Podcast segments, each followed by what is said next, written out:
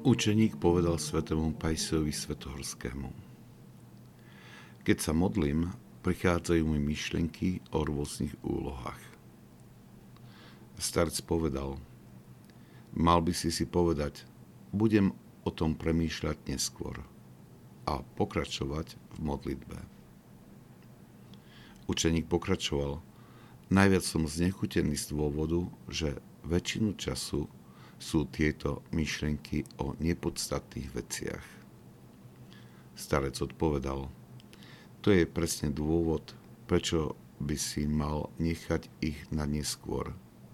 Pretože ak prerušíš svoju modlitbu a začneš sa zaoberať týmito vecami, potom diabol ich dá na bok a zahrnie ťa s dôležitejšími vecami, aby ukončil tvoju modlitbu.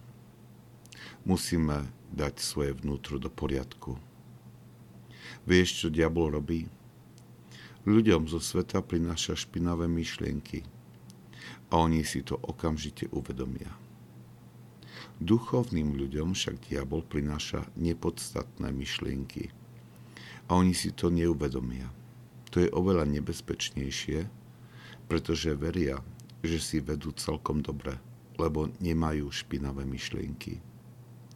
Takto nie nie sú zahanbení, ale ich mysel blúdi tu a tam a ich srdcia ostávajú tvrdé ako kameň.